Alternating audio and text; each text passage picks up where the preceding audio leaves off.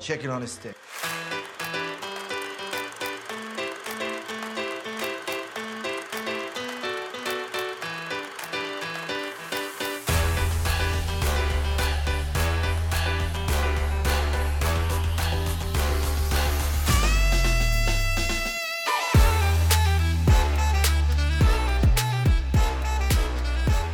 Hi, I'm Patrick, I'm Maggie.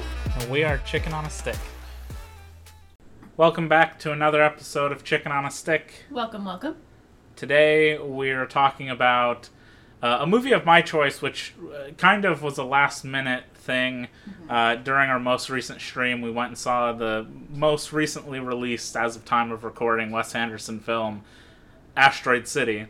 And during our talk, uh, we brought up the, Life Aquatic. Yeah. And Maggie said, "Oh, I still want to see that." Yeah. so then I never was like, it. "Perfect. Yeah. That's what we'll do." easy enough. So we're talking about the Life Aquatic uh, with Steve Zissou, uh, or of Steve Zissou, and yeah, we'll be right back. Summer's falling. It's gonna rain in five minutes. We gotta be quick. But where are they? Unknown. Split into two groups. I'll take Ned, Ogata, and Wolodarski. Thanks. Thanks a lot for not picking me. What? We're smack in the middle of a lightning strike rescue op, Klaus. What's the deal? I'm sick of being on B Squad. Listen, you may be on B squad, but you're the B squad leader. Don't you know me and Esteban always thought of you as our baby brother? I've always thought of you two as my dads. Please don't let anyone make fun of me for saying so. I can't guarantee that, Klausy, but I'll try. Can we get on with the maneuvers now? Okay, and just to correct myself, the Life Aquatic with Steve Zissou. With. I always say back and forth between with and of, and it's with Steve Zissou. Also, this entire time, I don't know why. Maybe I just I always read the title of the movie. I never heard anyone really say it out loud, but I always thought that it was pronounced Steve Zissou, like something very like really French. Yes, Steve Zissou. And Uh, just to hear it go Zissou, I was like, oh, okay. Yeah. Uh, so I mean that that actually, Because I was thinking like Jacques Cousteau. well, that's who his character is based on. Right. So it could make sense that you could read it that way. Yeah. And the point is, like, it kind of looks that way, but it's just Zissou. Zissou. Like, there's nothing fancy or Right. French about it. But he is, he is. For those who don't know, uh, the movie is sort of a parody homage to French diving pioneer Jacques Cousteau, uh, to whom the film is also dedicated. Uh, but a little information about the actual movie: it's a 2004 adventure comedy drama film written by Wes Anderson and Noah Baumbach, which Oh. I don't think it's been a long time since I've watched this. It's been many, many years since I've watched this movie. So realizing now that it was uh, co-wrote by Noah Baumbach, I understand why I actually like it so much more. Maybe Yeah. why I like it a little bit more than the average person because uh, I've loved all of his. I've, I like everything I've watched of Wes's, Yeah. but I also have liked everything I've watched of Noah Baumbach Yeah. too. Um, speaking of, uh, Greta Gerwig has Barbie coming out in July, Yeah. which uh, she's married to Noah Baumbach, Right. and he also co-wrote Barbie with her. So I'm also very much looking forward I'm very to that. looking forward to that. Uh, anyway, that's very off topic. Um, Life Aquatic was Anderson's fourth feature-length film. Uh, was released on Christmas Day in 2004. Was it really a Christmas movie? That's funny. mm-hmm. But it is directed by Wes Anderson, written by Wes Anderson, co-written by Noah Baumbach. Uh, has a huge starring cast like all of Wes Anderson's movies do. Bill Murray, Owen Wilson, Cate Blanchett, uh, Anjelica Huston, Willem Dafoe, Jeff Goldblum, um, and and more. But those are Yeah. sort of all the kind of headliners. That I. I love that his movies just do always have such a cool mixed bag of, of actors and actresses. yeah. Really fun. And that he also does a good job in, in some of his movies, uh, especially in the most recent one that we watched.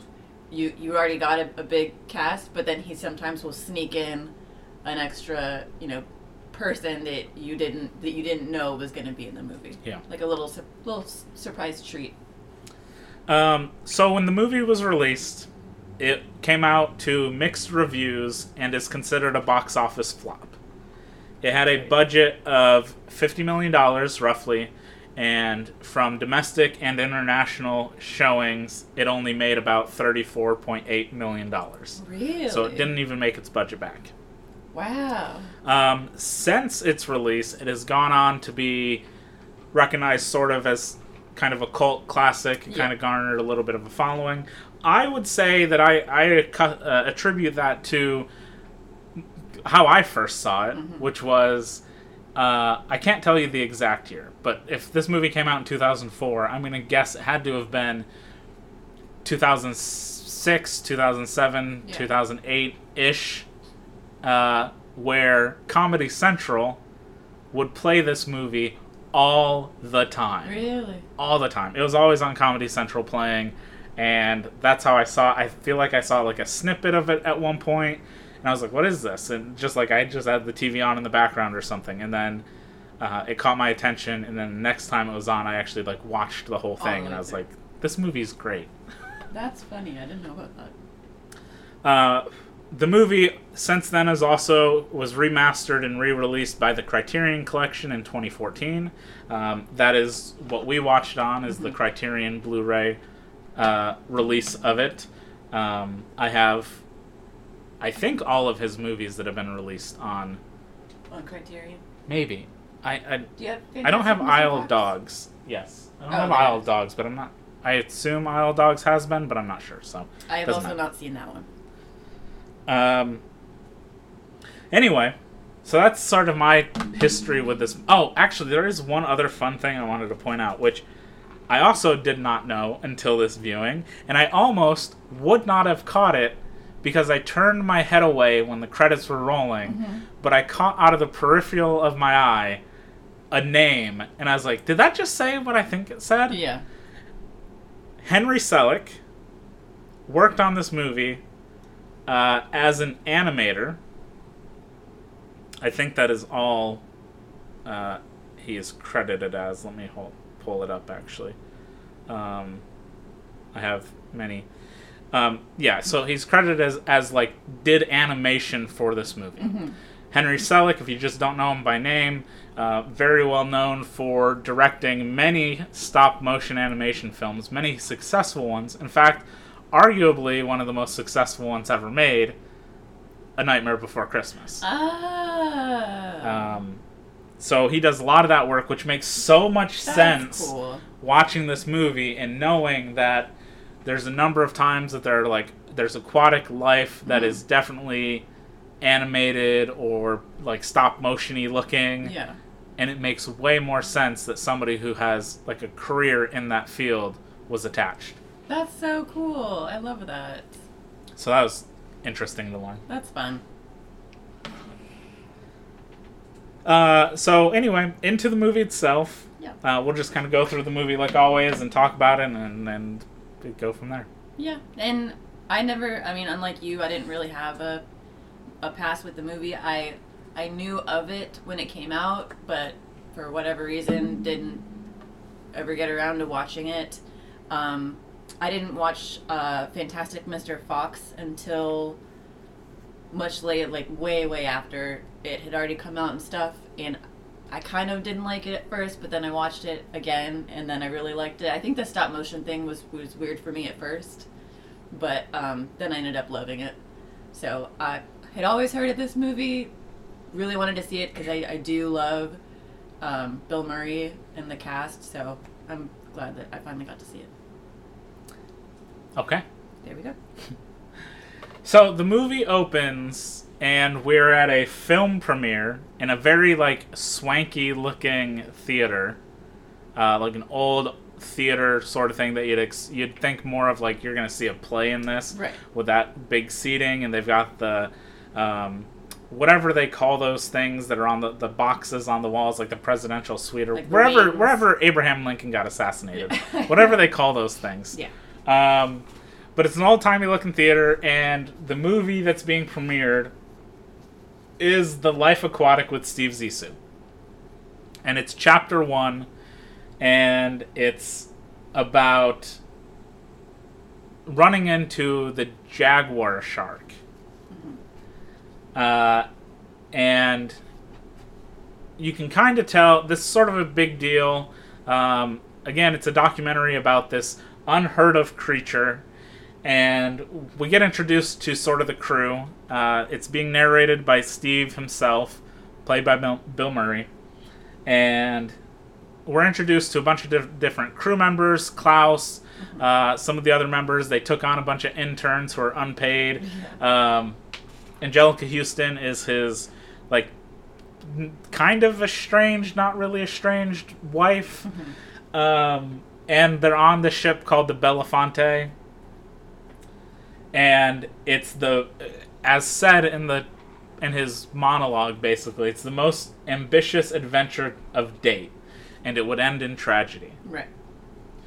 So we're kind of just seeing this thing, and oh, wait, the one other thing to kind of point out: they randomly have a person on their crew who some of the crew members don't have any experience in sailing life or Right. like marine biology or whatever. They just came from something else and became part of the crew and are passionate about whatever they do. Why not? One of them is a stripper. Yeah. And not all the time is she topless, but the first like half of the movie, every time you see her, she's topless. Yeah. She does more than being topless, but that's just the way she's introduced. Is they're like, there's her. She she was a stripper. Was she in the in the Comedy Central cut? I probably not. I would assume. Well, I mean later on, I would assume any times where she was topless, probably not. Yeah. That's funny. Um, or you know maybe they edited like a black bar or something. I don't know what they did. I, I it doesn't stick out to me. So when we watched it, I was like, oh. I don't remember that. Yeah. Oh my.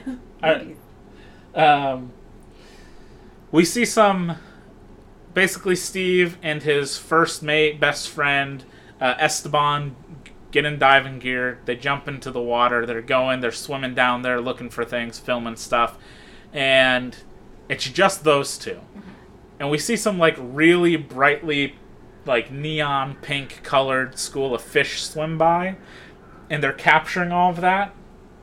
And then the next thing we see is Steve pops out of the water and he's like all over the place. He's, Yeah. he's going on about something happened at Esteban. Yeah. Uh, there was a jaguar shark, and everyone's like, "What are you talking? What happened?"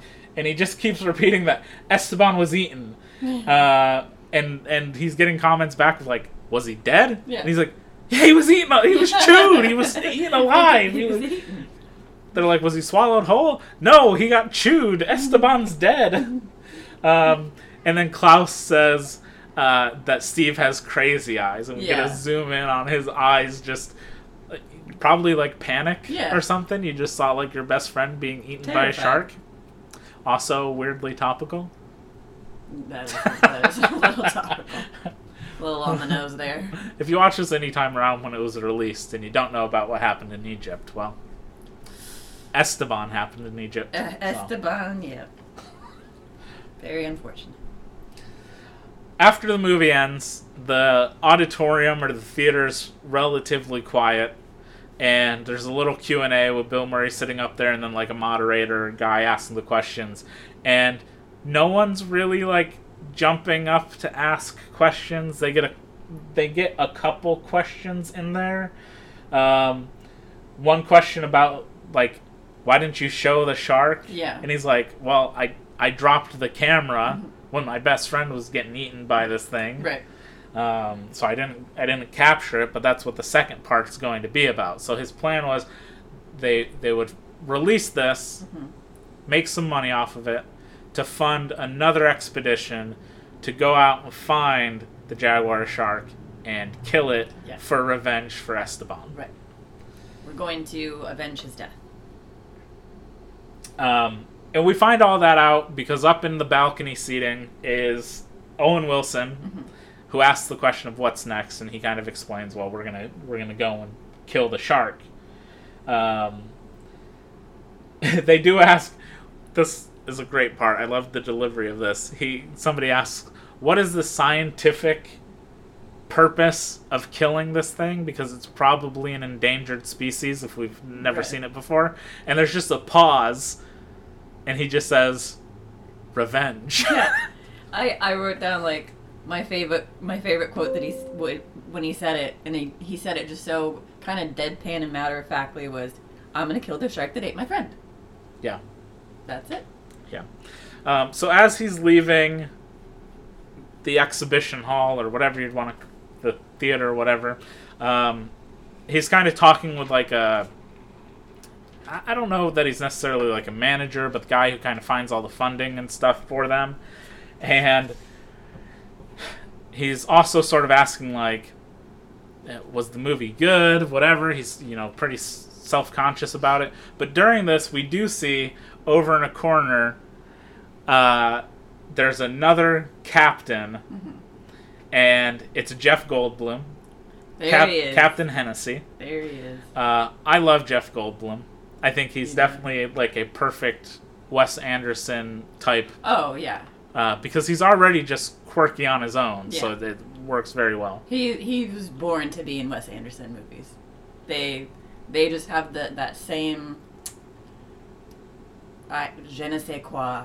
I don't Je know. ne sais quoi. Je ne sais quoi. Like something about them. They just they're so weird and Mhm. quirky, and they fit together so so well. Yeah. Um, we do also find out that Steve's wife is Hennessy's ex-wife. Right. So there's like a little weird love triangle thing sort of going on here. We do get there's a number of comments in the movie that Steve says about thinking that Hennessy was gay, Right. including a use of the F word, I guess is how you would say that. So if that's a little off-putting to you, it's Oh, yeah. is in the movie. It was also it was 2004. People were throwing that stuff around like no big deal. Um, We don't say that word anymore. but there's there's many co- there's I don't know at least two maybe three comments where he's like, I always thought he was gay, or I I thought he was part gay or Yeah. something like throughout the whole whole movie. So, um, it does come off for a payoff towards the end, but we'll get there. Right. Uh, we also get Klaus walks up to Steve at one point and introduces him to his nephew, who's like a big fan. And the nephew, for whatever reason, at a movie premiere, brought a fish in a bag, Yeah. like that you'd get at like a pet store or something. They're gonna put it in a bag so you can take it home. Um, he hands it to Steve, and it's a crayon fish, I think is what he called it. But it's basically a seahorse Yeah. that's like rainbow colored It's very very pretty. um, and it looks very cool. It is uh, obviously this is where I'm like it kind of looks stop motiony because Right. its its movements are are not quite natural looking, Mm-hmm. but uh, it's definitely an animated fish of some sort, and it does look. I like it. Yeah. Um, if it It is stop really- motiony puppet stuff, like that's It looks really cool. that's right up my alley. I, I love that stuff, so it looks great. Um, another man at this premiere asks Steve to sign some posters. He goes over and signs a poster. Um, it's a poster of one of his previous documentaries. And then he asks him to sign another one, Yeah. and another one, And and another. another one. And Steve's like, "How many of these do you have?" And he shows him. He goes, "You can just forge the rest of them." yeah, I'm not gonna sign all of these. and, and the guy just goes, "I could have done that from home." Yeah. and he's like, "No, "What? Why are you here? Point?" Um, No, I want your signature. yeah, which was great. That was it was hilarious because he he did entertain him for a, a good amount of time signing Yeah. those posters. Like okay, okay, okay. All right, that's enough. Um, he also get, gets asked by some random guy in a crowd, maybe a reporter or something. They're behind a barricade, so it's hard to tell if they're supposed to be a reporter or if it's just some like random fan who was in a Yeah. sectioned off area or something. I don't know what you call it. But he asks Steve who he's going to kill in the second part, and Steve just attacks him. Yeah. he lost his cool there. Um, he gets pulled off, uh, and then we leave this premiere, and we're sort of back to uh, just sort of the team. And Steve again is struggling to. He's trying to work with like his manager, publicist, whatever the guy is, to get funding. Um, and we find out at this point that Steve's team has not made a successful or a hit documentary in over nine years. Um, so that's why money's not just coming in like it used to, and they're kind of scraping by, or, Why they're or not paying their interns. that's why they can't pay interns. Exactly. Um, the guy says he is talking to somebody for potential funds, but it's going to take about two weeks. Steve demands that it be done by uh, Sunday, and the guy's like, "Well, that's not possible." He's like, "He goes, I don't care. In ten days, I'm going to find that shark that killed my best friend." Yeah. He just gives him like a hard, like ten days, money or not, I'm, I'm going, to find the shark. Yeah. Um, Owen Wilson shows back up. Uh, he plays a character named Ned, and it's revealed that he's the son of a woman that Steve knew at some point in his life, uh, maybe about thirty years beforehand. However, I- I'm, I don't. I think that Ned says at one point that he, he there's a comment about him being thirty. Yeah. Um, whether that's a generalization or he was actually 30, not super clear, but around there. So somebody Steve knew about 30 years ago, and instantly, I think you're supposed to pick up on, oh, is this supposed to be like his long lost child? Yeah. They don't let you linger on it for, for, for very long. Steve just straight out spells like, "Am I your father? Am I your dad?" Maybe." Um, and neither of them actually knows for certain. We do I find out that his mother uh, killed herself recently. Right. Doesn't Owen that's why Wilson's he's there. Kills uh, Owen Wilson's character basically basically say like I don't know, but it's maybe, could be. Yeah, he does say at one point in the movie that he, uh, like he felt like he kind of owed it to himself to at least give it a try and find out. Yeah. you know. Um, we do get some fun stuff where it's like uh, he's all dressed up in like this uniform. It's a pilot's uniform, and we learn that he flies for Air Kentucky out of Louisville, and it's just the most generic thing because he says Air Kentucky, and Steve's like, I haven't heard of that one. Yeah. It's like he's like, oh yeah, because you're you know you're landlocked. You're just in the middle of the country. Yeah. You fly tiny planes, and he's not even a pilot. He's a co-pilot, which is even uh, funnier. I don't know how much that matters. I don't know much about aviation and if there's really a difference between the two. I always just thought both were pilots, but one of them is Like like two of them are in a plane. You are the pilot, meaning like you're controlling everything, and the other guy's just your backup to make sure. yeah, your second hand man. Yeah, I don't know. Maybe I'm wrong. I don't know. Um, Steve then goes off to be alone. Um, he has a smoke. He goes up on this. Uh, I don't know what you're. You're a boat person. What, what would that be? He like goes up to like the King of the World part from The for- Titanic. forward. The what? Forward. The forward. Yes. the king of the world part of a boat. I don't know anything about boats. You're the boat expert here. It's a ship, not a boat. Get it right.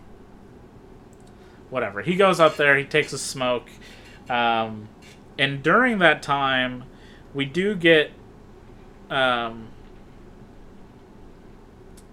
some songs played. There's a lot of song. There's a couple songs in here um, that everybody will know.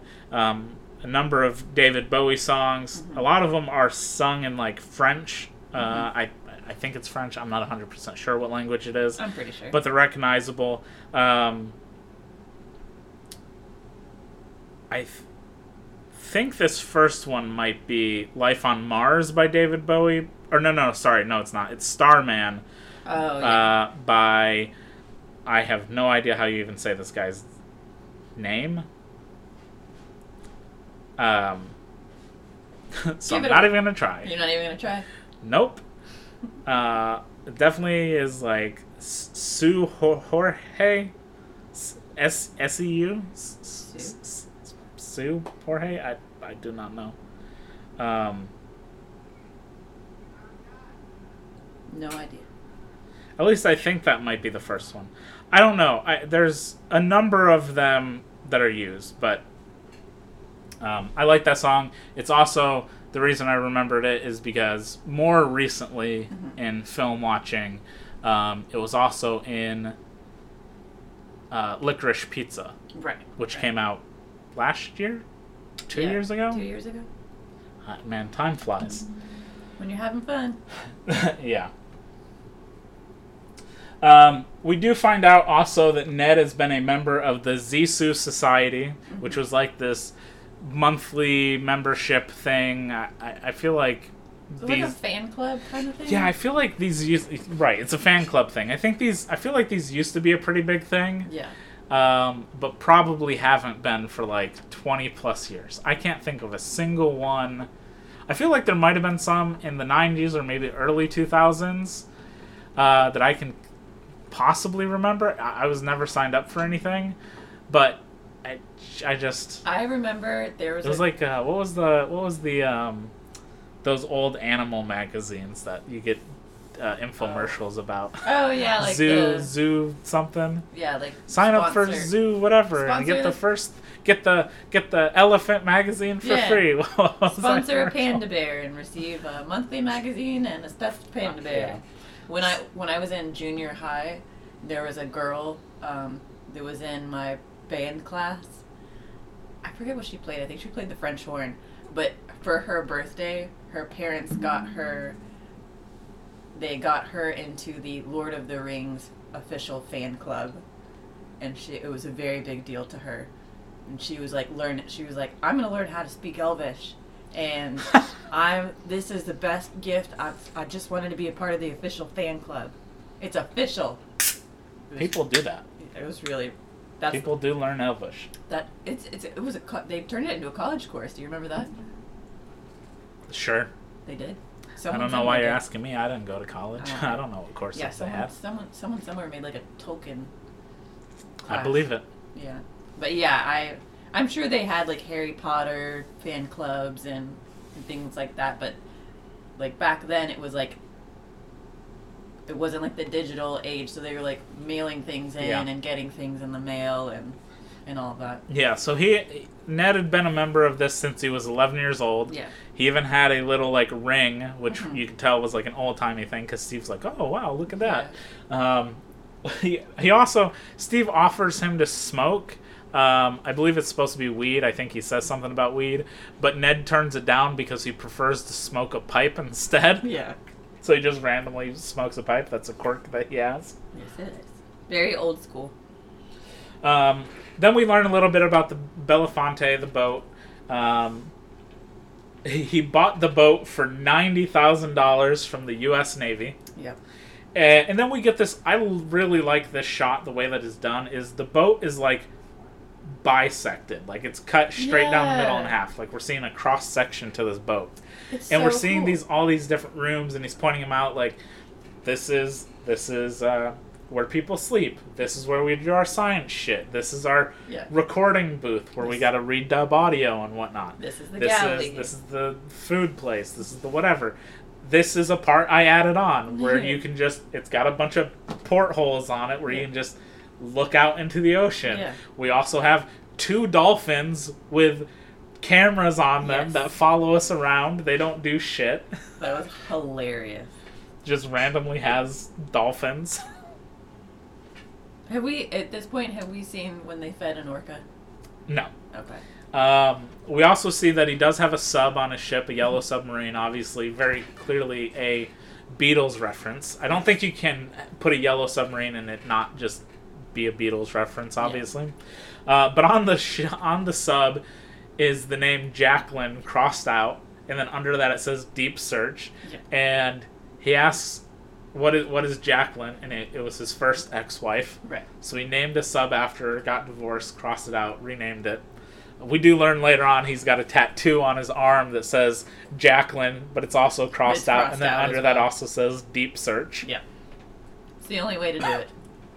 Which is funny that he did that to both the submarine and, his. He could have just done what like Johnny Depp did when he had like Winona tattooed on him and yeah. changed it to oh, Wino forever or Wino forever or whatever the hell he changed it to. He made he made he made it work. Yeah. he, he made it work. That's one way to look at it, I guess. One way to look at it. Also, again, on the nose earlier with the shark attack. Also, a little on the nose, submarine content. Hmm. I forgot about that. Yeah. We're living in a fun life aquatic time. We're we're living in a time that is keep your ass away from the ocean. The ocean's fighting back. it sure is. Um, uh, so they go out to a dinner.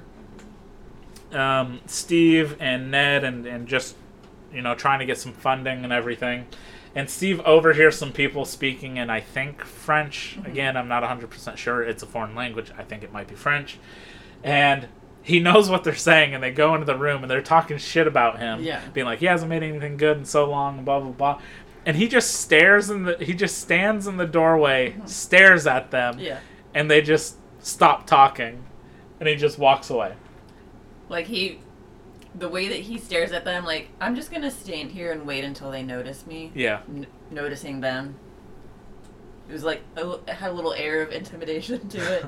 right um, he does get outside and he's smoking with ned again and he does say like uh, ned's trying to be like oh don't worry about it and, and steve's basically like you know they say when people talk about you it's like a suppose jealousy when they talk Yeah. about you like that it's jealousy or something but it still hurts yeah. Still not nice. Um, they then Steve then decides to take Ned to his own island that he owns. So they fly off to this island. Um, if you haven't picked up at this point, also Steve wears a red beanie Yes. uh, in a style of where that you got the nipple Yeah. sticking up. It's the only way I know how to call it is, is the nipple. Yeah. Which is not a style I would ever wear a beanie like No. because I think it looks dumb, but I think it it works perfectly for this. The whole team outside of interns um, wear the same thing. It's like a the uniform's like a baby blue, Mhm. sky blue jumpsuit um, sort of get up and a red beanie And the red beanie with the little tip on top. with a little nipple on top. Yeah. Yeah, not not. Not always. Not all of them have the nipple, but No. very specifically Steve does Yeah, he does. because he's a boob. Um, when he lands, Anjelica Huston's there, his wife, and she she greets him with the cat's dead, yeah. and he says, "Wait, which which cat?" Um, and then she tells him, and he's like, "Well, what? How? What happened to him?" Yeah. And she says, "A rattlesnake bit it in the throat," and he's just like, "What? Wh- Can't you?" Work on like your delivery Yeah. or say something nice and not just be so blunt with about me about bedside this. manner? Jesus. And the best part is then Ned asks, um, he's basically like, sorry. Uh, and when he asks what type of cat it was, he goes, who gives a shit? Yeah. Maybe it was a tabby? I don't yeah. know. I don't know what it was. Like, they have a bunch of cats. He doesn't fucking know. Don't He knows it by name. Yeah. But I just. With Steve, we get a lot of this sort of. t- Almost like two way dialogue where he Yeah. says something really like quick and in the moment, but then says something sort of the opposite Right. almost right away. Like in this case, he's asked a question and he snaps of like, "Who gives a shit?" Yeah. And then he's like, "Maybe it was a tab. Yeah. Maybe." So he still like He kind- answers the question, Yeah. but he He balances himself out. right. Um, we this is where we get the random scene. He just walks off. He gets up on this ladder, dangles like a little fish in the Yeah. air, and an orca jumps out of the water and eats it out of his hand. I literally wrote down, where is it? Uh, I wrote, oh, he just hand hand feeds orcas. Dot dot dot. Okay. Yeah, there, there's no Okay. real rhyme or reason or explanation other than he's like a marine life documentary guy. So he just owns an orca apparently. That's a third. Third, Third- third on the recent nose event thing. things. Orcas be attacking yachts. They they do be doing that, I guess. They're trying to take the, down the rich. Good, eat the rich. Eat the rich. I feel like we might have said that last time too. Might have. Um, during the night, uh, Ned gets woke up in the middle of the night. It's dark out. He gets woke up. He's told through a radio to like, "Come out here. We need you." Um, Steve's called him out there, plus a bunch of his other crew, to film this very rare, rare event that happens where what he says is jellyfish all get washed up on the shore. Right. and they're filming it and the, all the jellyfish are like glowing and stuff and it looks really cool and neat. And uh, he's just doing his normal thing and then ned interrupts and asks him a question uh, where he just kind of why do they glow? And steve uh, answers it and then- is like "C- come here. And and they kind of get a little close and they're talking. He's like good ad lib like that was great Yeah. do you want to be a part of my team and ned's like uh i don't know uh he does say at one point he says steve i'm not even that strong of a swimmer the answer is yes the answer is yes. um, and during that, we find out the cameraman turned the camera off because he thought they were having a moment. And Steve's like, "I never said to cut. You just film everything. Yeah. that was good. That was good stuff." Um, and then a journalist shows up and tells them that those aren't even jellyfish. There's something else. And Steve touches it and goes, "Damn, she's right." yeah. Sure enough. Um, the person who showed up, her name is Jean. This is Cate Blanchett's character. Right. Uh, 2004 looks very young, almost hardly recognizable. At that time, she would have been doing. Um, I don't remember. I don't. Benjamin Button. No, Lord of the Rings. Oh, yeah. 2004. Oh, yeah. She might have just finished doing Yeah. the final Lord of the Rings because I think that's like 2001, and then Yeah, you're right. I think 2004 was when Return of the King won everything. Galadriel. Um, so she's from a newspaper. We did hear earlier on that there was a newspaper that wanted to do like a cover story about Steve, and this is who they sent. She just happens to also be pregnant when she gets there, because of course. Of course. And when Steve's like showing her to her room, he tells Klaus, "Not this one." He's Yeah. basically calling him dibs. He's like, Yeah. "Dibs, dibs on the pregnant lady," yeah. Leave her alone. even though he's married, Yeah. or maybe married. Whatever degree of married he is. Uh, we do see at this point Ned also quits his job. He calls back to Air Kentucky, says that he got people to fill in for him, and he basically tells his boss that he he just he has to see where this goes. Yeah. And thanks for understanding. Yeah. And that he'll call him back in like a month to update him on how life is going. Yeah. Um, he then sees Jean. Uh, he then hears as he's like going back to his room. Everybody else is kind of asleep. His room has light on. Jean's room has light on, but he hears her reading, and he goes into her room. She's just reading out loud. Yeah. well, she she is saying that she heard or she read somewhere that your baby can now, you know, understand words and things, and she wants to acclimate it to her voice. So she's trying to find anything to read out loud so that the baby gets used to her voice. Yeah, so she's just reading a six-volume Yeah. set of books out loud, like a crazy person to Yeah. herself. Um, It's such a cute scene. Okay, so it's the next morning, and we see Steve uh, has this box full of shoes. They had a bunch of these made, didn't sell them all, so he's got a ton of them. And they're just like running shoes with his name on them. Yeah. Uh, so they're kind of their colors of like the light blue, uh, and it says Zissou on it, Mm-hmm. which is, I guess, at peak popularity. Like any good athlete, Yeah. you have your own shoe line, I suppose. Right. Um, he does an interview with Jean. He's uh, she asks him if it's his last voyage. He says no comment, and then says no. yeah. Um, again, sort of is like two way kind of going about it. Um, they kind of get off to a rough start because she's asking him some questions that he thinks are like sort of trap or trick sort of questions, Yeah. like gotcha que- questions, when he thought that this was supposed to just be sort of like a, a puff piece. Right. Um, he's also again worried about how people viewed part one. Uh, while he's talking to Jean, they're sitting in like an office uh, sort of situation where she's got a recorder on a table, but behind him are these like big glass panels Yeah.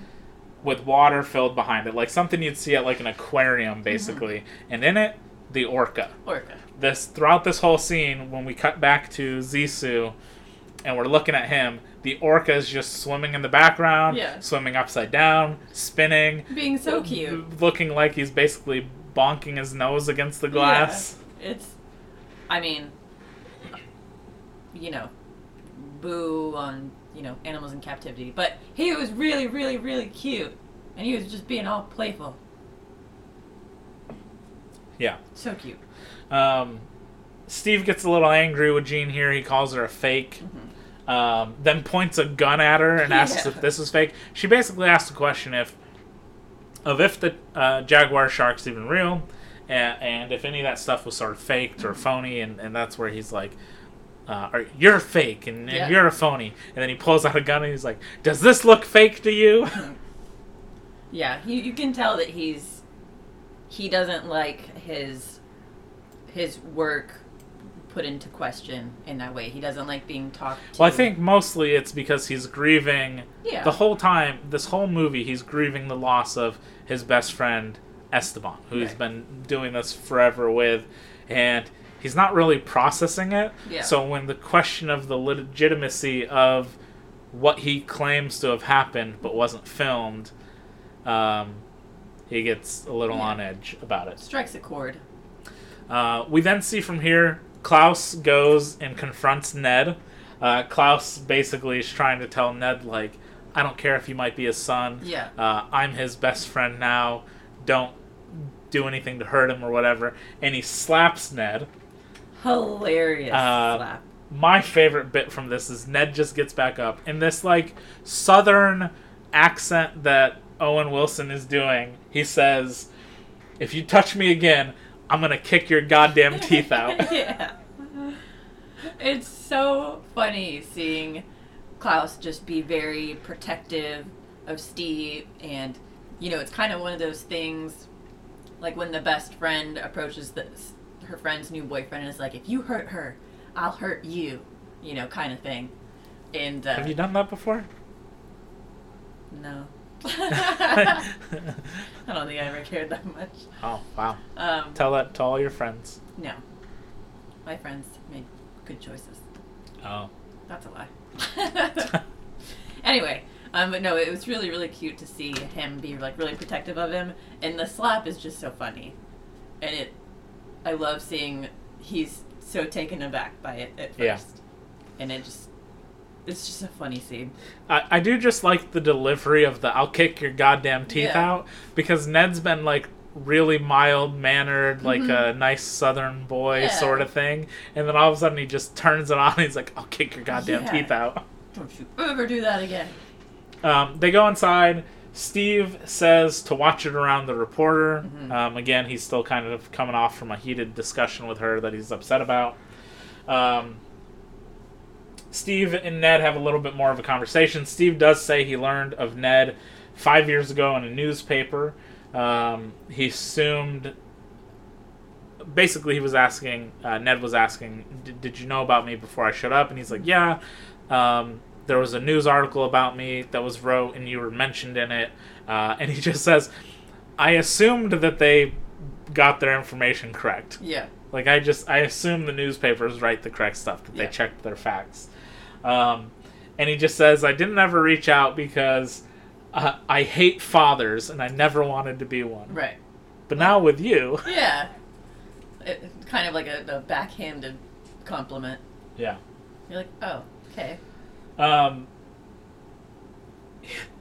he also at this point he gives Ned a gun. Um, Ned's like I don't I don't want that. Yeah. And then he turns again to the stripper lady and goes, "Hey, do all the interns get guns?" And she replies, "No, they all just share one." But he, so he still gives the gun to Ned. He's just Yeah. like, "Just take it." we share one. Um, we find out that the funding was turned down. Mm-hmm. Again, this is the thing that, that he was like rushing, like I'm going to leave with or without it. And Ned overhears this, and Ned steps in and says that he inherited a load of money and asks if that will help.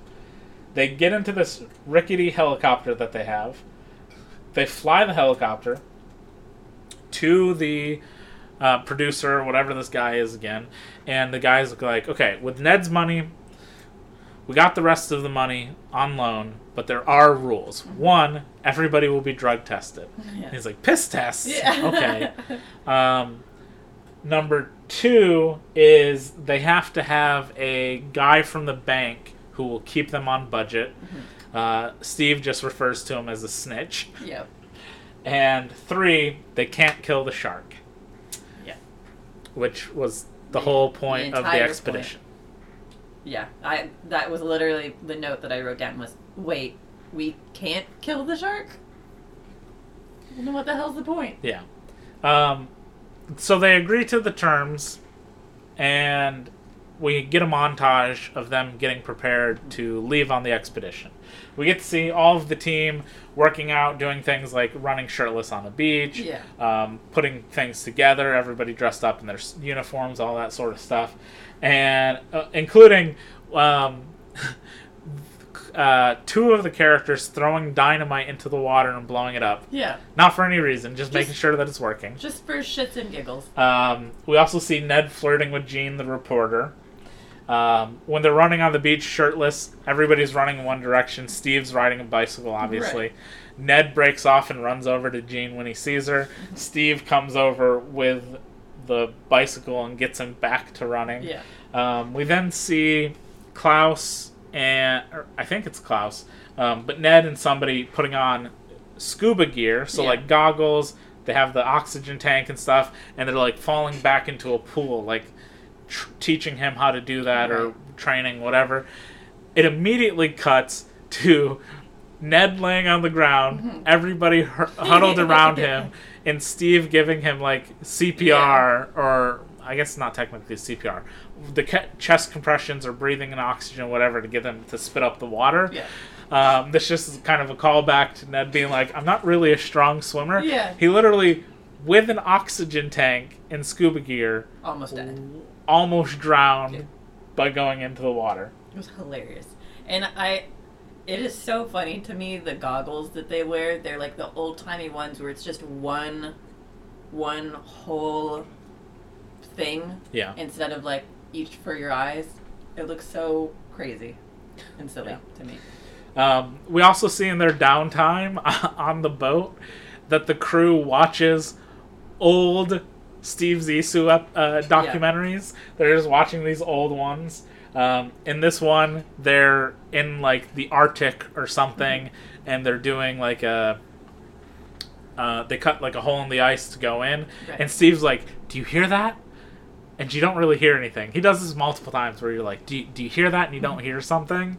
Um, but they save these wild snow mongooses that just I don't know if those I'm gonna I would assume that they're not real. I don't know how many of the sort of animals, exotic things that they show on this are actually real or not. I think they're real. I don't know, maybe. I don't plan on going to find out. No? No. You want to go to Antarctica? No, I would.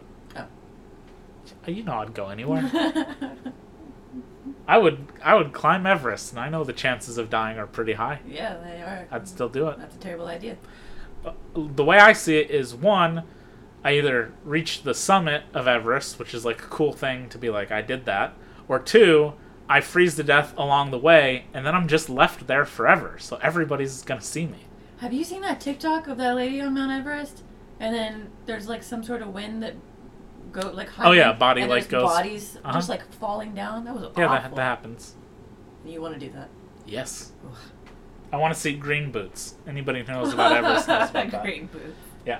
Anyway, um, so Eleanor, Steve's wife, leaves, saying she doesn't want to be a part of whatever's going on out there because she's got like she has a bad feeling. yeah.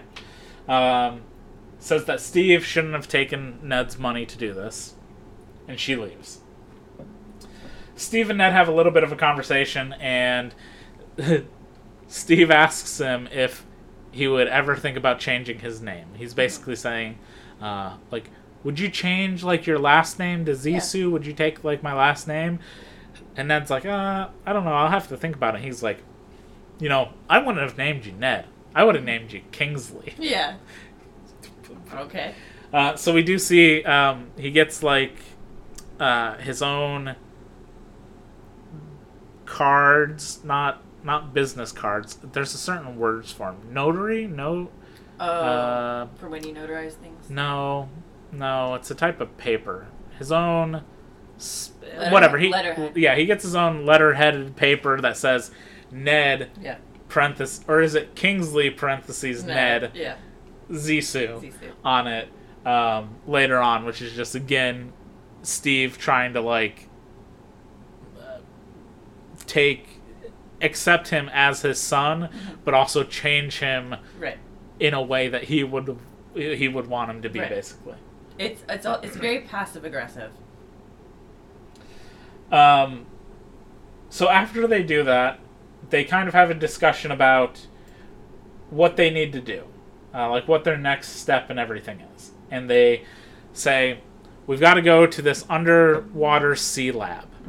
Uh, it's just that we see an image of it, and it's this laboratory that's underwater, and there's just a giant tower that comes out of the water, and you go into it, and you got to walk all the way down.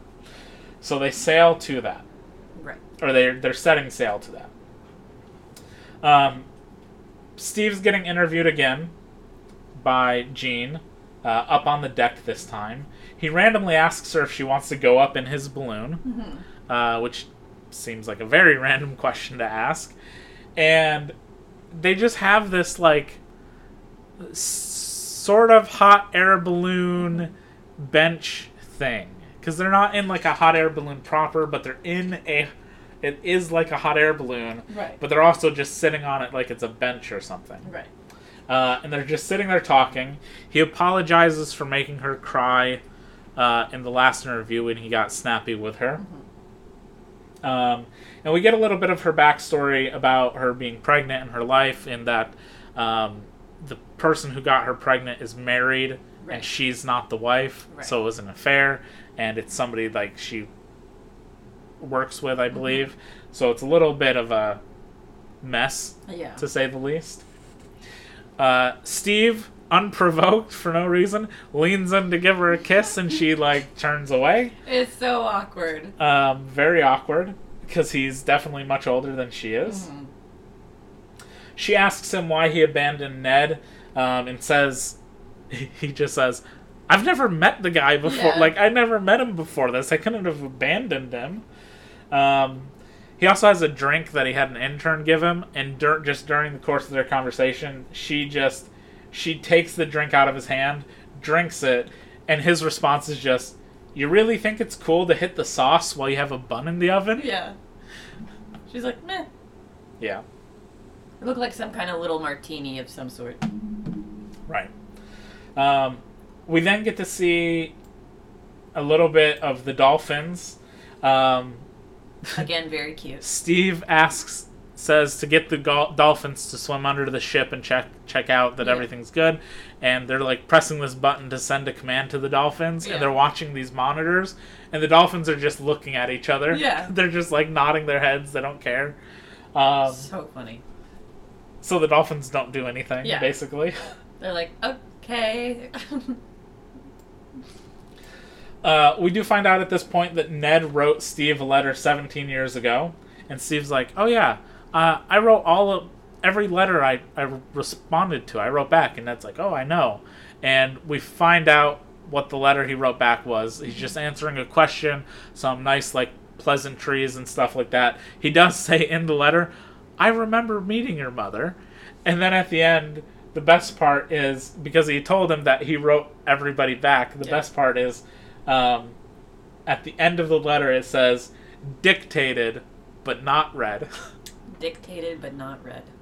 so like somebody just said hey this kid's wrote this to you probably read it to him or whatever and then he just dictated while they typed it back up and sent it to him Right.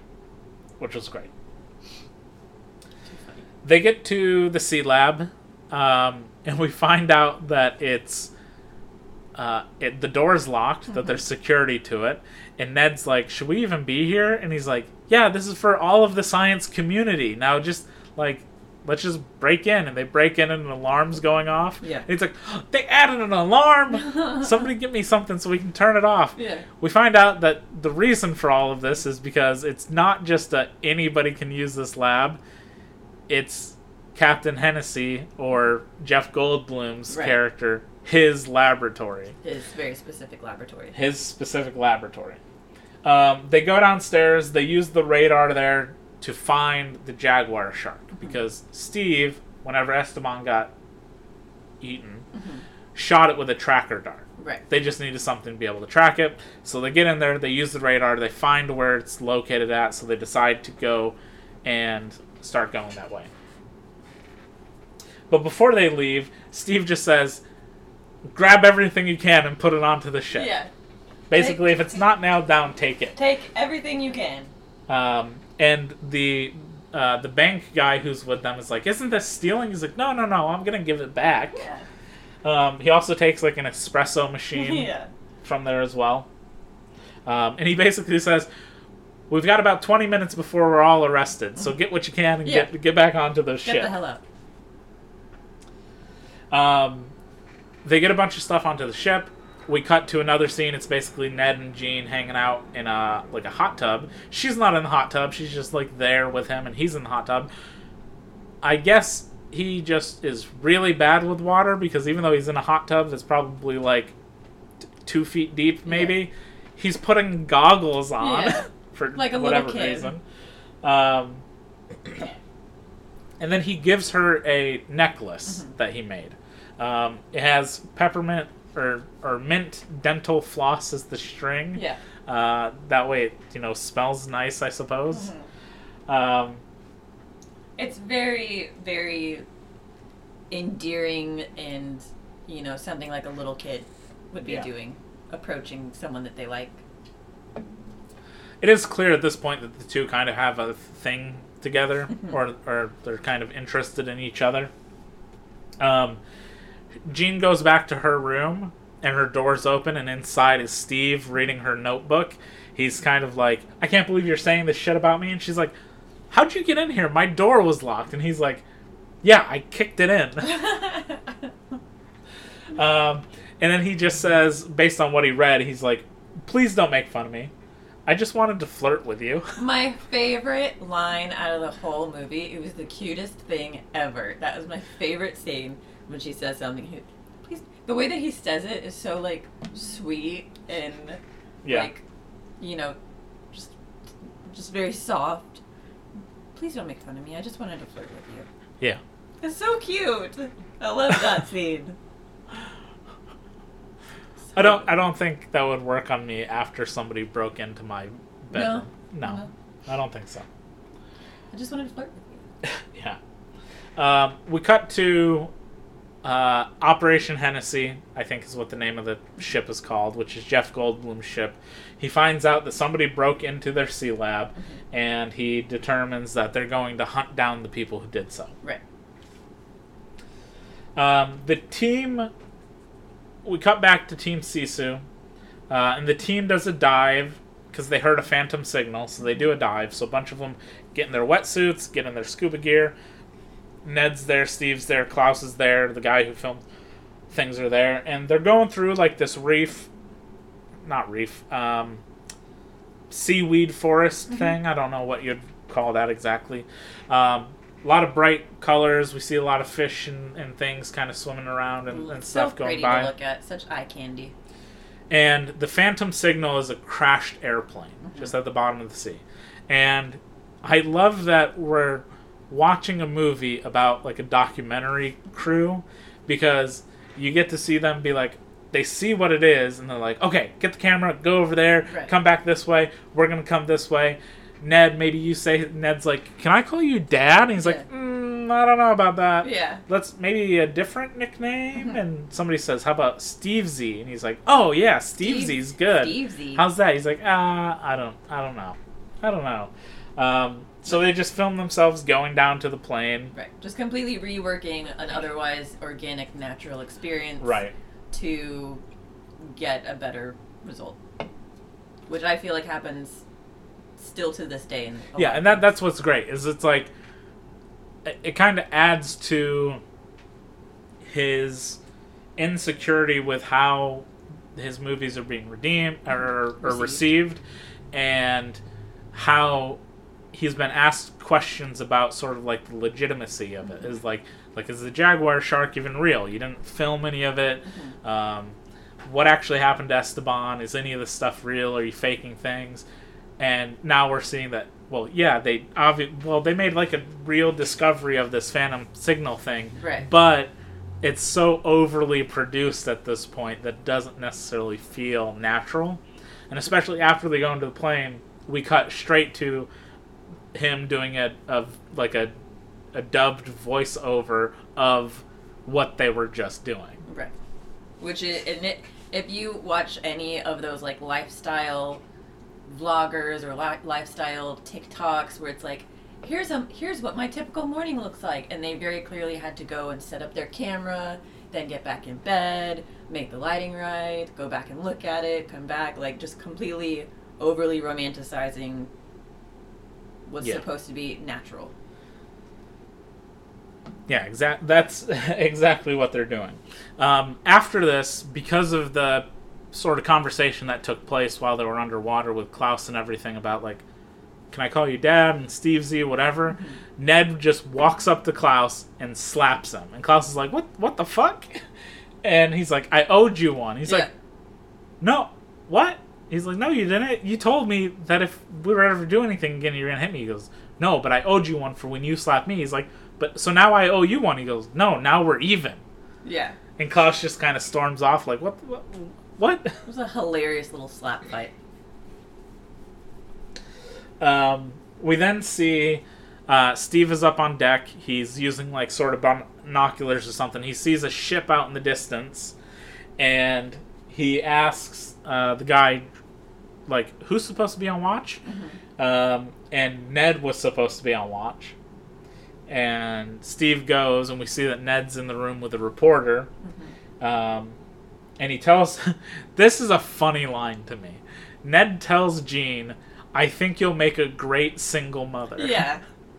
I loved it. It Like, was- why not just, like, you'll make a great mother? Why, like, you'll make a great single mother? And it's so funny because you could tell he he meant it. He had such good intentions, but the delivery was. It was hilarious. Awkward. It was so awkward. It was Um, so funny. Doesn't matter, though. It works. They end up kissing. Mm-hmm. The best part is while they're making out and getting frisky and stuff, we see one of the dolphins Yeah. looking through the porthole just watching. Yeah. They're- Both the dolphins are there watching, which is hilarious. cre- little weirdos. Um, Steve sort of sees that on the monitor where they the cameras that are on the dolphins. So Steve goes and um, while all of this is happening, pirates invade the ship. They board the ship Right. um, and they capture everyone. Uh, they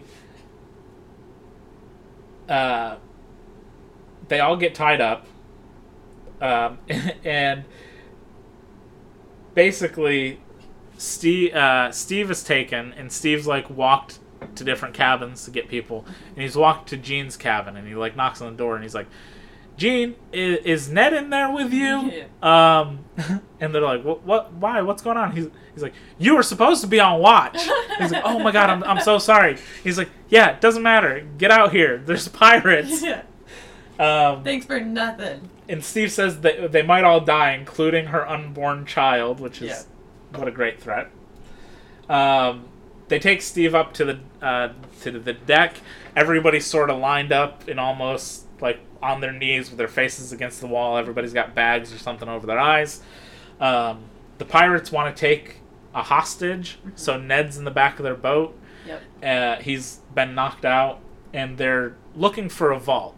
It turns out that the bank guy can speak their language, Right. so he's talking with them to try and find out what they want. They want a vault. Steve says, "I don't have a vault," and then we cut to one of his old documentaries where he's like, "And this is our vault where we Oh. keep everything important." And then it cuts right back to the pirates have already found the vault itself. So they're taking that, and um, because so they've seen the documentaries before, which is the funny part. Right. And then they realize that if they want to take a hostage, they should probably take the person who can speak their language. Yeah. So they take Ned off their boat and they take the banker instead. And as Steve's sitting there, Steve just decides, I've got to do something. So he just kind of like meditates for a second, takes a moment, breaks out of his binds, punches a pirate, steals his gun, and then single handedly gun battles with the pirates. Yes. One of the interns gets like an axe or Yeah. machete to the shoulder. Yeah. But other than that, Steve kills one of the pirates. The rest of the pirates flee with the banker and the, the vault, Right. the safe, whatever you want to call it, in tow. They they get away. Um, but he does say that the pirates were really bad at their job because they left their dog behind, just this three-legged dog that they leave behind. Uh, and then they decide they got to bury the one pirate. Right. They're going to bury him at sea. Um, as they're going to bury this pirate, Jeff Goldblum's team shows up. Yep. Uh, and Goldblum is trying to help them uh, by like towing their ship after all the damages and stuff that happened with the gun battle and whatnot. And but he's like, in order to tow you, you gotta.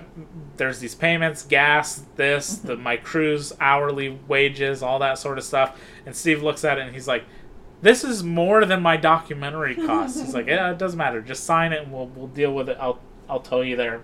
Um, for now. He also sees the dog, and he gets up at one point. Jeff Goldblum's character gets up with a newspaper and whacks the dog and says, "Like, stop moving.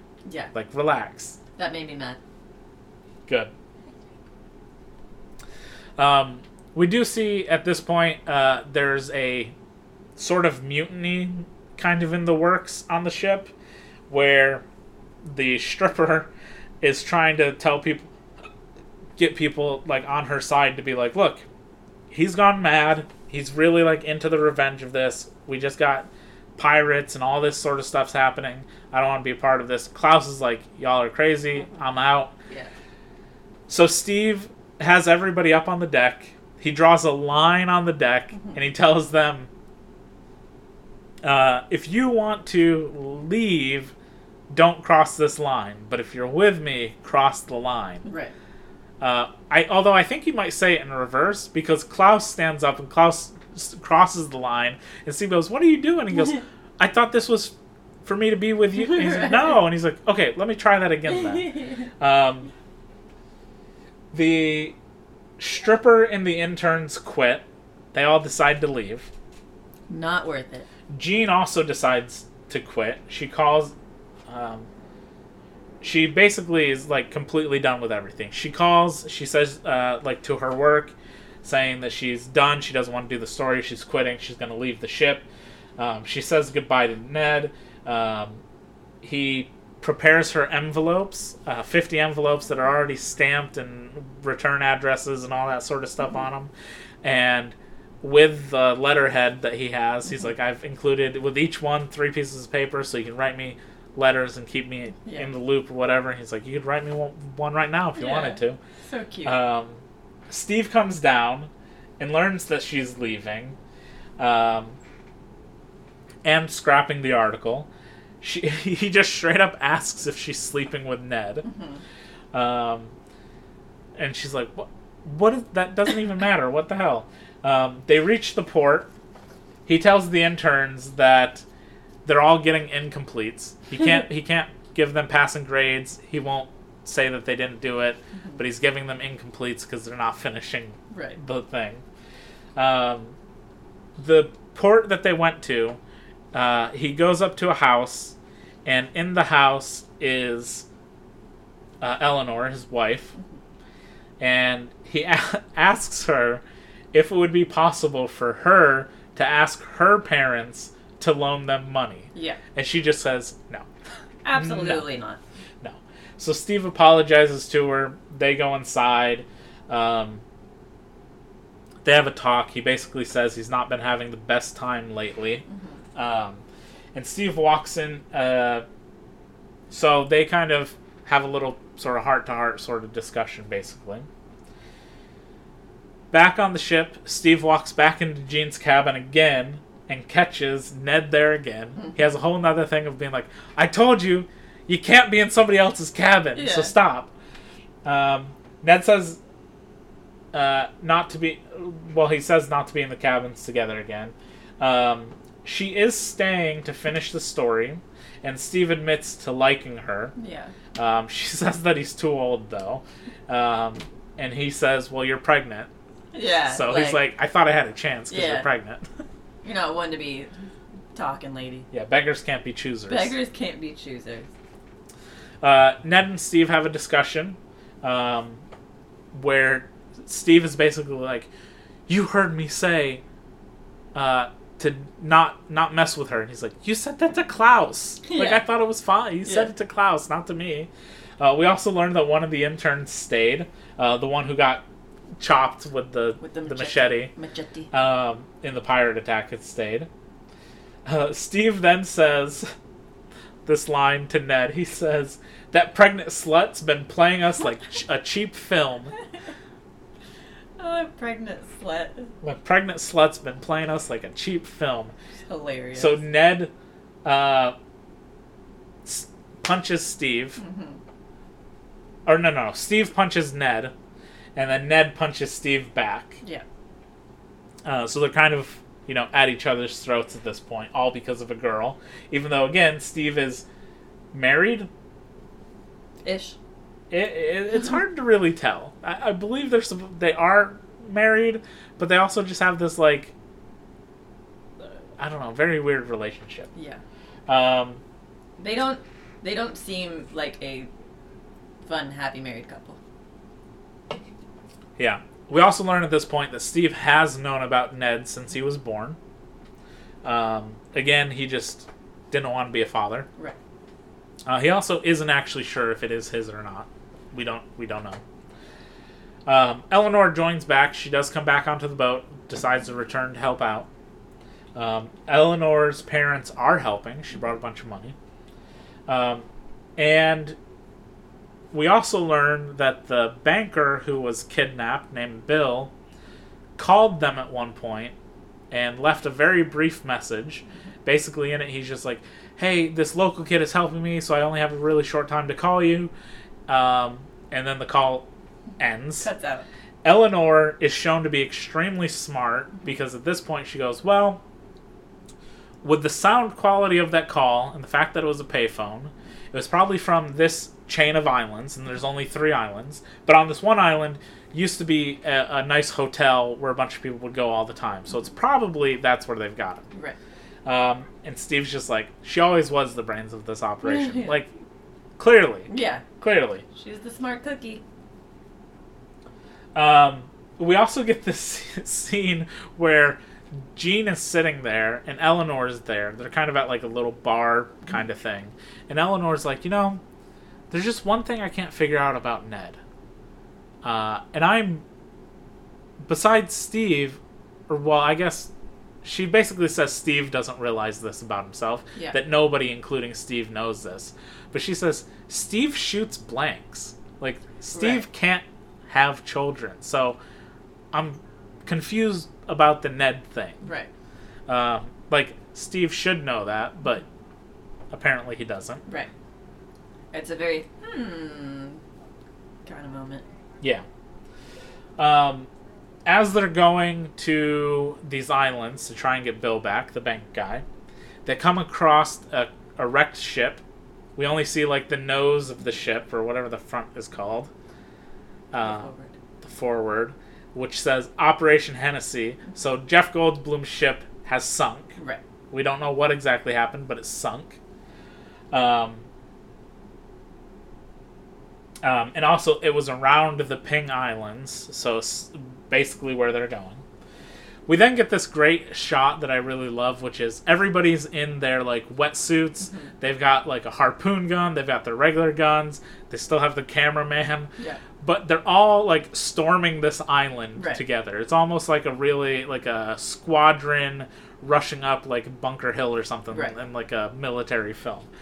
And they go into this hotel and they're like checking it out. It's pretty deserted. Everything's kind of dilapidated, overgrown plants and stuff everywhere. Um, they decide that they've got to split up into two teams. And Steve is like, okay, me, Ned, this person, we're A team. Klaus, blah blah blah, you're B team. And Klaus is like, yeah, he gets Yeah. upset and Steve's like, what's wrong? He's like, I'm tired of being B team. He's like, he's like, you don't understand. Esteban and I always thought of you as as like a younger brother. Yeah. You're the leader of B team. And he kind of peps up a little bit. He's like, I always thought of the two of you as my fathers. yeah. Like, But he takes it. He's like, okay, I'll be the lead of. I- I'm the leader of B team. Let's Yeah. go. They search this hotel. They go room to room, multiple floors. They find nothing. They they decide, I guess we were wrong. We don't have enough gas to check either of the other islands. That sucks. Um, it's just empty. Just they're not finding anything. Yeah. So they're ready to leave, and Ned and Steve sort of have this moment um, in in sort of like this defeat that's happening basically, and Steve says, "You are my son to me." Yeah. To me. So maybe not biologically, but Yeah. to me, you are my son. Yeah. Um, and he also lets him call uh, to go back to like the name thing, like maybe not Dad, but what about Papa Steve? Yeah. You can call me Papa Steve. Papa want. Steve. Um, then, as they're leaving, they brought the dog with them, and the dog barks. And they go over to this area, and they find Bill just by himself in there uh, in a coat check. And as they're ready to leave again, they find a graveyard, a bunch of graves with hats and stuff, which is Jeff Goldblum's crew. We know that because we saw them before. And then again, the dog is like barking at something, and they go, and Steve goes over to see what it is, and it's just this, I don't know, big room, like a like, uh, where you'd maybe put on some sort of show or a convention or something, like the Like a a dealer's room or ballroom or whatever. And in there is all these pirates with a bunch of shit that they've got playing like poker. And at the end of the table is Jeff Goldblum. And he turns and he's like, Did you come to save me? yeah. and then everybody just starts shooting. Again, Steve is single handedly getting into a gunfight with these guys. Um, they shoot Jeff Goldblum in the shoulder. Ned and Klaus go in to help. Everyone stay. Everybody else is staying out front, which is the best part. Is Yeah. is uh, Ned's like Klaus, come on, bring the dynamite, and they rush into the building. The rest of the crew is just like sta- standing there, Yeah. not moving, not reacting to anything, not trying to help or whatever. Next thing we see is just like this giant explosion from the front. Steve, Ned, Klaus, and and uh, uh, Hennessey, Jeff Goldblum's character, escape. They're all rushing, running down the island. Um, they found the boat with the safe on it. They found the two boats that they used to board their ship earlier. One of the boats does have the safe on it. They check the safe. They open it. Uh, and they're like, haha, they didn't get into the safe. When they open it, there's a giant hole in the back. So they're like, Yeah. damn, I guess they did get everything They, they did get in. they blow up the other ship or the other little boat they take off as they're leaving they realize they forgot to get the dog so the dog's just on the island and they're like goodbye Poor little guy. we're, we're leaving you goodbye have a good life steve almost does shoot a kid on the island at one point Yeah. but bill stops him and goes no that's the kid who helped me he's literally just sitting on like a little log with a fire roasting a crab Yeah. Just just roasting a crab over over an open fire. I don't know if that's. just hanging I mean, out. I guess that's what you would do if you yeah. didn't have like pots and pans and stuff. That's what I would do.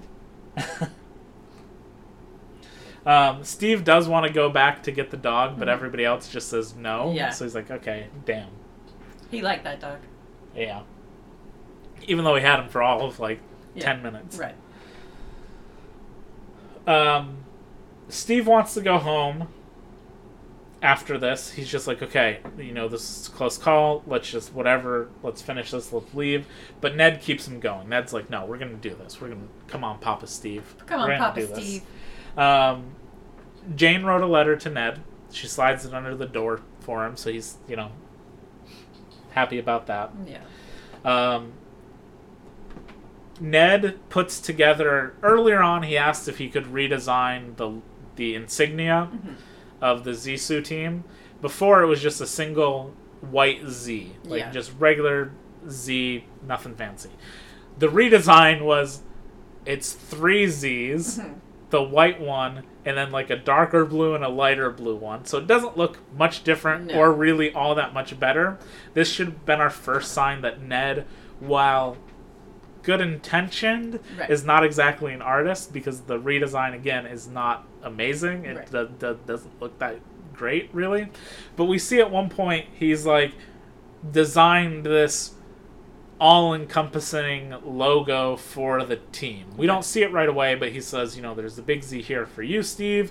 There's this over here with a K, which is for you, Klaus. There's this for that, and whatever. And they're like, oh, you should put an N on here for Nettie. He's like, I, I didn't want to impose, but I mean, I guess I could put one Yeah. here.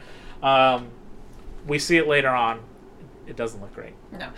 I, again, he again we're seeing more of like his childlike, um, his childlike quality qualities. Yeah. Very very endearing, very innocent, very sheepish. Um, he put Klaus on a dolphin. Yeah. and Klaus was so moved by that they've now seemed to have you know reconciled their differences and They've they've kind of become become friends. Um, Steve uh, hands Ned. Oh, at this point, they've the radar system has come back up. They've figured out a ping, or no, no, no, sorry, they they've lost their radar system so they're not sure of like how can we find this the jaguar shark out here in the ocean? He's somewhere around here we just don't really have a signal so we don't know. And ned's like well why don't we get up in the helicopter? Maybe if we're 1100 feet in the air we can we can see him if he's that big so steve and ned get into the into the helicopter and it was mentioned earlier when they first rode on it ned asked has this been serviced and steve says klaus is supposed to do it every month or something. He's supposed to like look over every part of it. While they're flying, Steve gives Ned his letter. So Steve actually had the letter that he had wrote to him. We find out that the question he asked him um, was, "Do you wish you could breathe underwater?"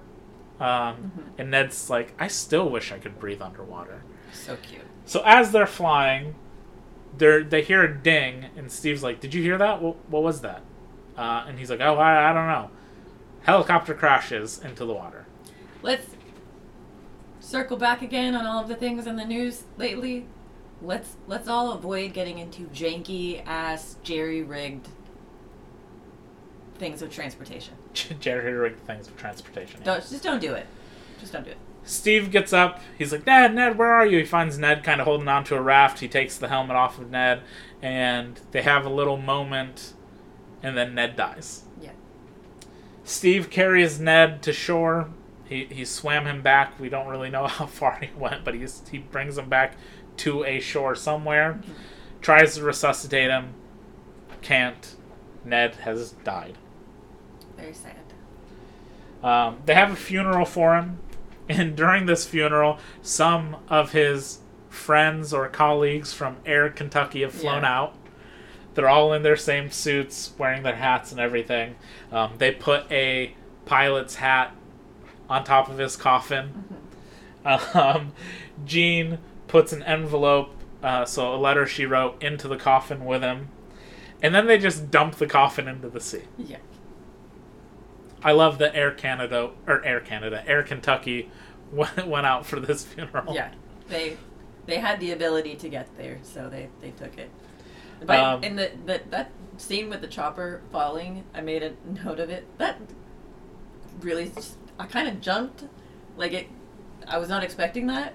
And it happened and I wrote I literally wrote down the chopper falling scared me. Um, we cut back to kind of everybody sort of in mourning, kind of sitting around. Steve goes up to Eleanor and sa- and says, um, "Would you have considered adopting Ned?" And she's like, "Steve, he was 30." yeah. But yeah, I would have probably considered it. Yeah. So they would have maybe done it. He's a grown man. Um, Steve also talks to Jean, and he says that she is a good writer, and he realizes that uh, what she wrote about him for that article was true. Yeah. Um, she did end up writing that article. It was a front pager, um, but it called him sort of like narcissistic and all these other things. And he's like, you know, it, it's harsh, but that's that's who I am. Um, so he's come to kind of a realization of like who he is as a person. Uh, during this, one of the crewmates, the team, does come back up and is saying, "We did get the tracker back online."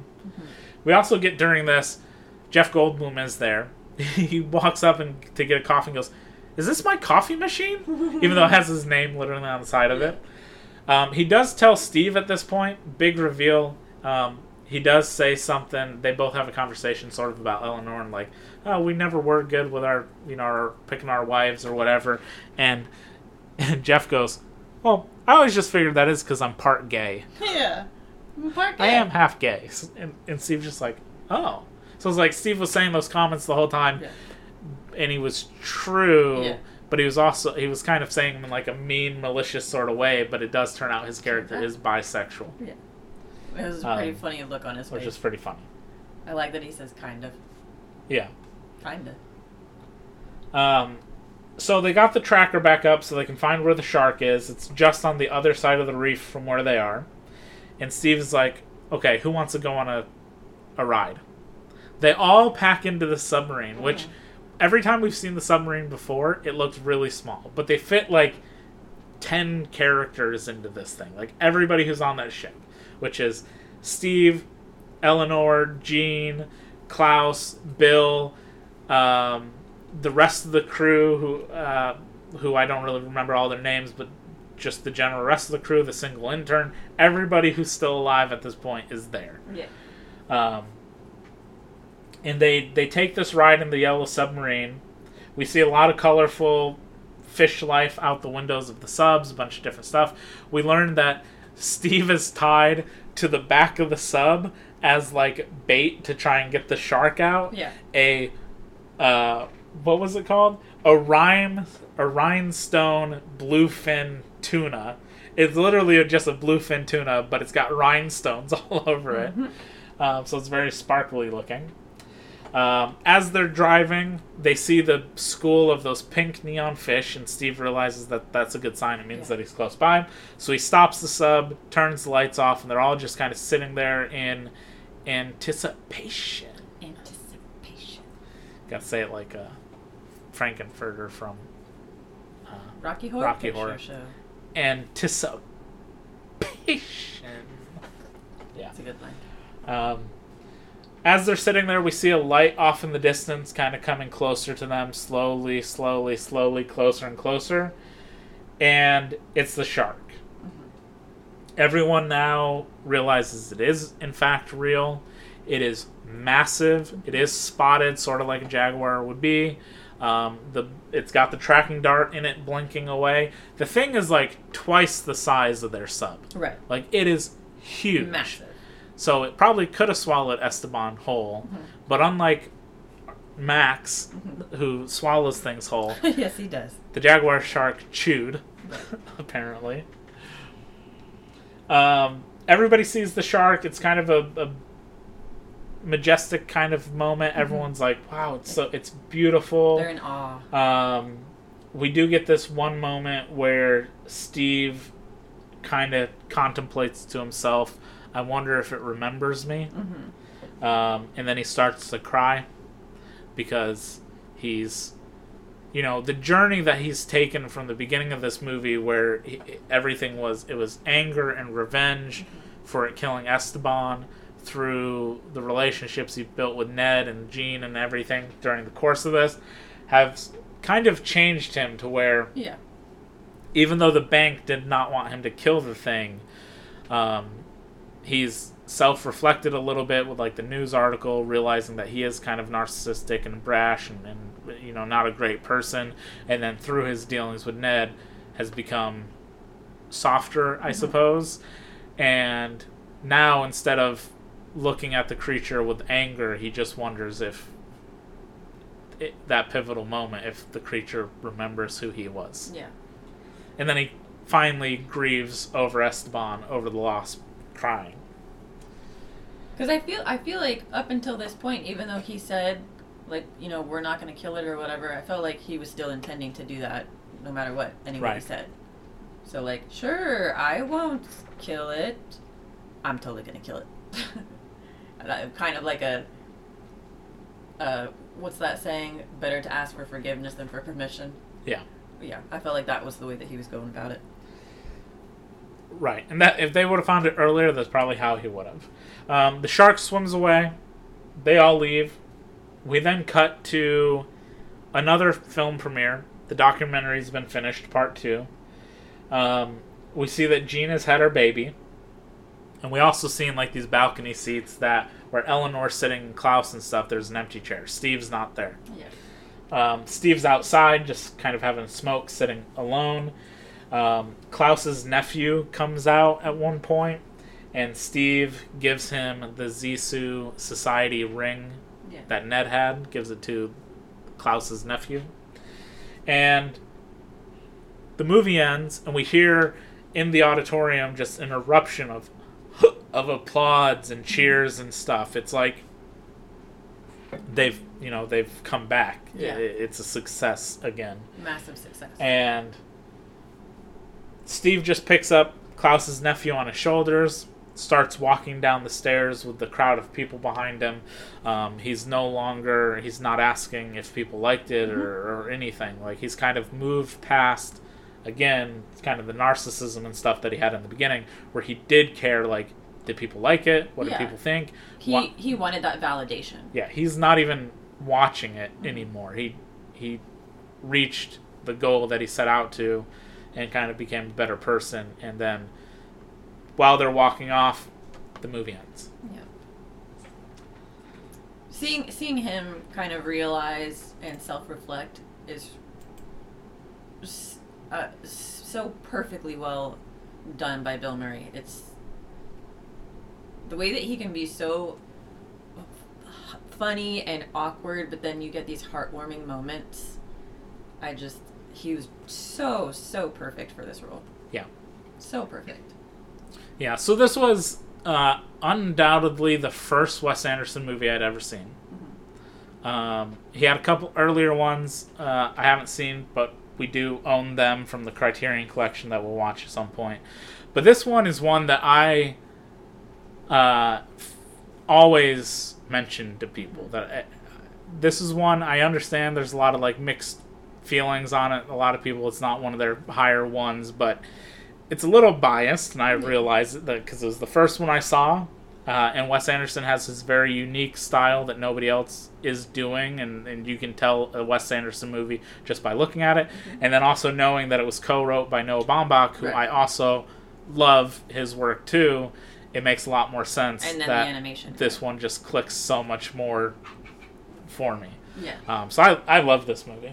Yeah, I feel like between them and the the animation person that did Henry Selick. Henry Selick, I think those just like ticked off so many boxes for you. Like Mhm. perfect little storm of creativity. Yeah, yeah. so this is I if you've never seen it, watch the movie, give it a watch. You might just enjoy it.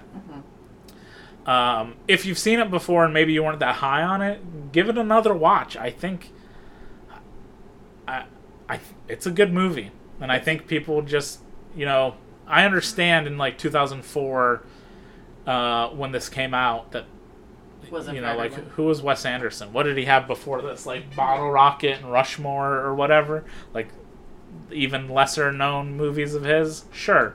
So, but this was like this is a big one, and this you can see a lot of stuff that if you love in his other movies, it's all here in this movie. Yeah. It's all here in this movie. Um, you also do got to realize that it is a spoof sort of movie. It is a parody of Jacques Cousteau. That's that's what the character is.